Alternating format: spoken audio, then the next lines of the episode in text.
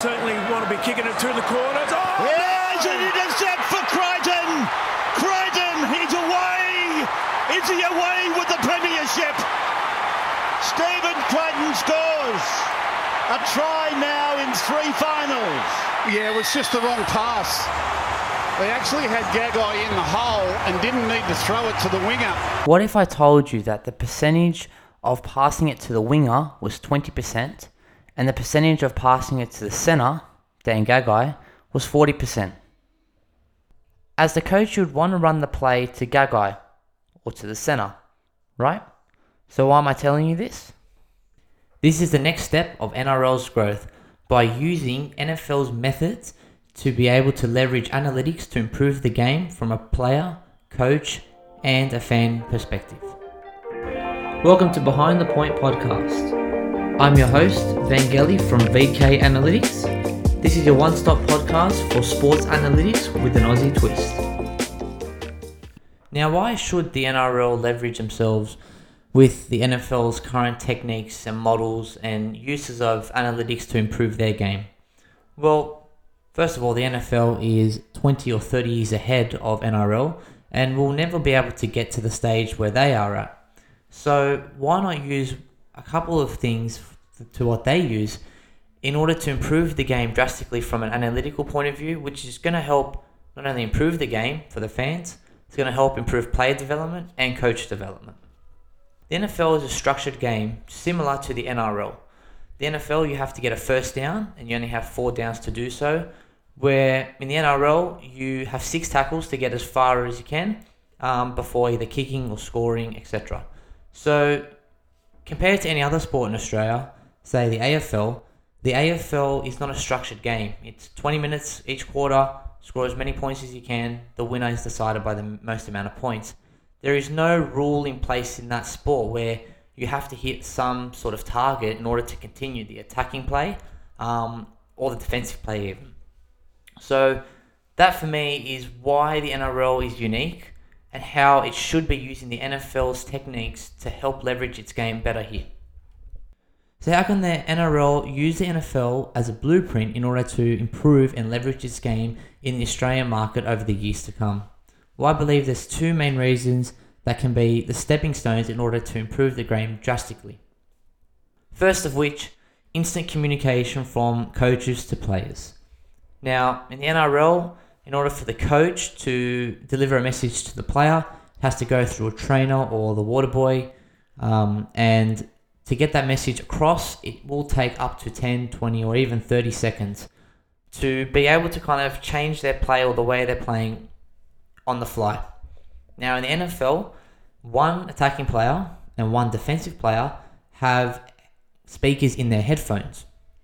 And they don't have microphones, so they can't speak to them, but they have constant communication with the coach. Those communications are cut off 15 seconds before the play is run, so it doesn't allow the coach to completely control the game of the quarterback or of the defensive backs, but it allows them to think of things on the fly, be able to change their tactics from a, an offensive and a defensive point of view. This is how the game is improving, or has been for, for a while for the NFL, and this is something that can the NRL can use in order to improve their game. So, what if we could put a speaker or a little uh, earpiece in one player on the team, right, for NRL, and communications are cut off after the second tackle? Watch how much the game will change with just that instant communication from the coach to the player. If the attacking team is on the defending team's goal line, well, you're going to have that communication from the coach to deliver a play either on the third, the fourth, or even the fifth tackle, right? So it's going to allow the halfback or whoever is in control to be able to dictate that play then and there. The coach doesn't have to wait for the trainer. He doesn't also have to wait till half time. They can all make some adjustments and improvements there if something is not working. As we see with many games, we see teams that have good defensive structures on their goal line are able to read plays better or even cover their plays better and defend their line. So if the defensive team can do that, well, why can't the attacking team change their mentality or change the way they're moving forward? It's just they don't know what to do until they get to that kind of break or they get that some sort of communication later on in the game. And by then it could even be too late already. So by doing that, it's going to improve the game drastically. It's going to make it more tactic tactical for you know for the players um, and for the coaches. But from a fan point of view, it's going to slow the game down a lot. It's going to make the game a lot more tactically driven. And personally, with the way the game's run now, the fast pace of the game, it's going to slow it down. It's going to make it more enjoyable to watch. You know, you, you can only do so much. Uh, the best players have the best instincts, and of course, a lot of these players are instinct driven. But by having some sort of plan in place, you're going to see teams, even you know, even teams that have poor attacking displays, are going to be able to change that mid game um, just from that instant communication. So the second reason or the second technique that the NRL can use is running plays on probability percentage. Now, what do I mean by that?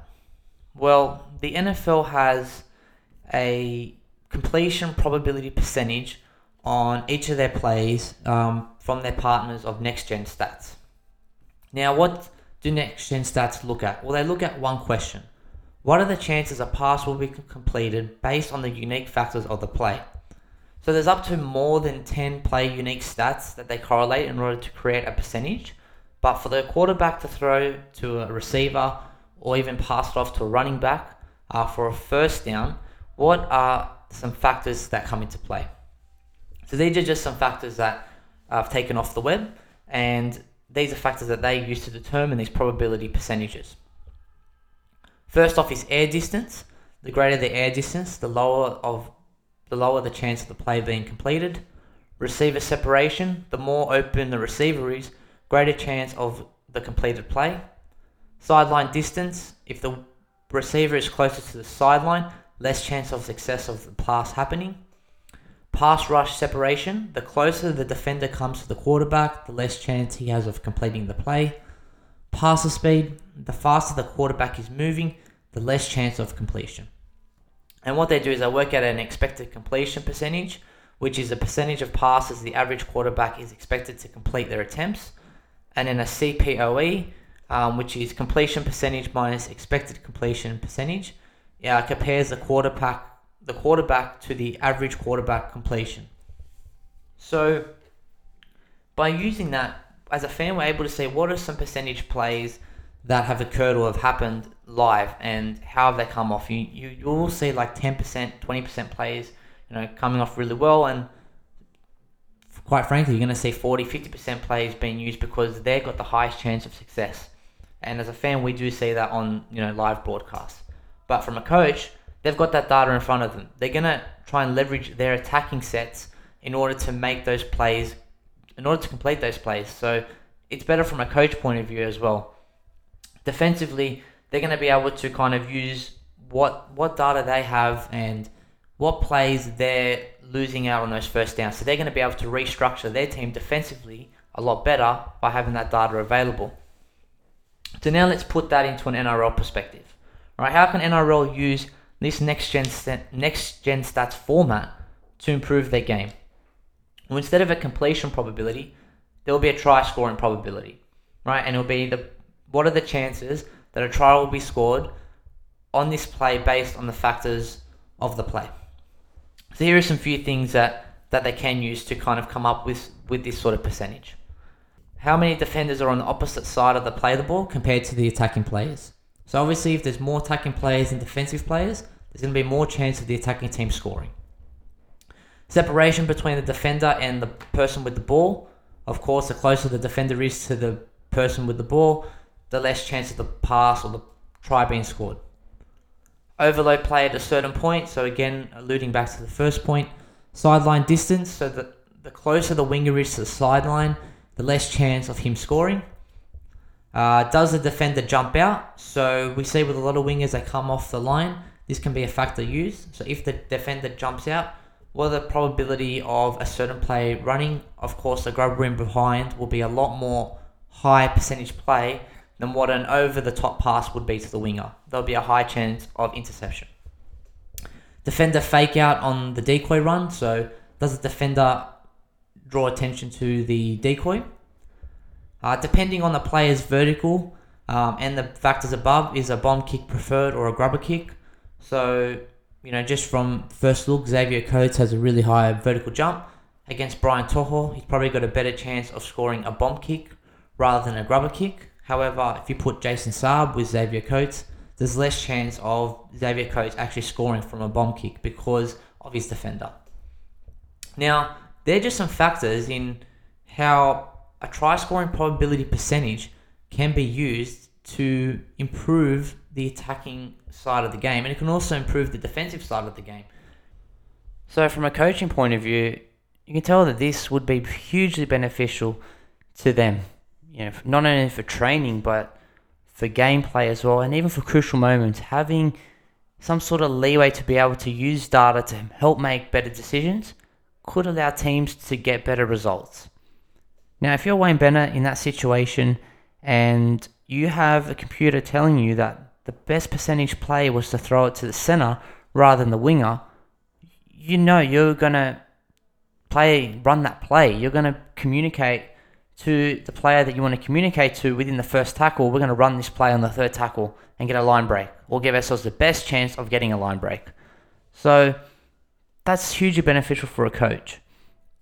For the players too, it's hugely beneficial for them for their development.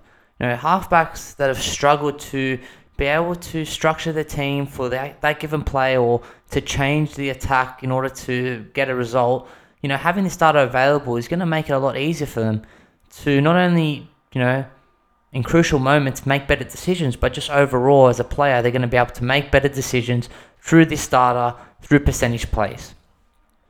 And finally, from a fan point of view, this is going to make the game more tactical, it's going to slow the game down, and it's going to make it more enjoyable to watch. Now, last season we saw so many blowouts, and because the good teams were just so much better than the poor teams, just from a defensive and an attacking standpoint. Now, if you had data available on how to score against the best defense in the game, you're going to want to use that. You're going to want to use the best percentage play to at least keep the game close or to at least score against them. So that's going to increase, you know, that's going to decrease the amount of blowouts, I think.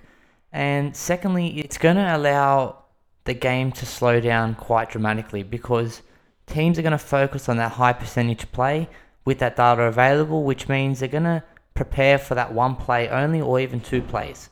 So by not having to do so many dummy half runs or to catch teams offside, they're going to rather structure the whole attack to make that play work. Alternatively, for a defensive point of view, they're going to know what their weaknesses are in those percentage plays. So you're going to see a lot of defenses structure, you know, their team to be able to not concede those tries through those through those plays being run. They're going to have a better outlook on how to defend good offensive teams. So overall, from a coaching, playing, and a fan base point of view, these are just two ways in which the NRL can use the NFL as a blueprint to change its game and to grow um, to the game it can be in the next decade or so. So I hope you thoroughly enjoyed that podcast, guys. If you want to see any of my sports data visualizations or connect with me on Twitter, feel free to follow me on Instagram and Twitter at VK Analytics.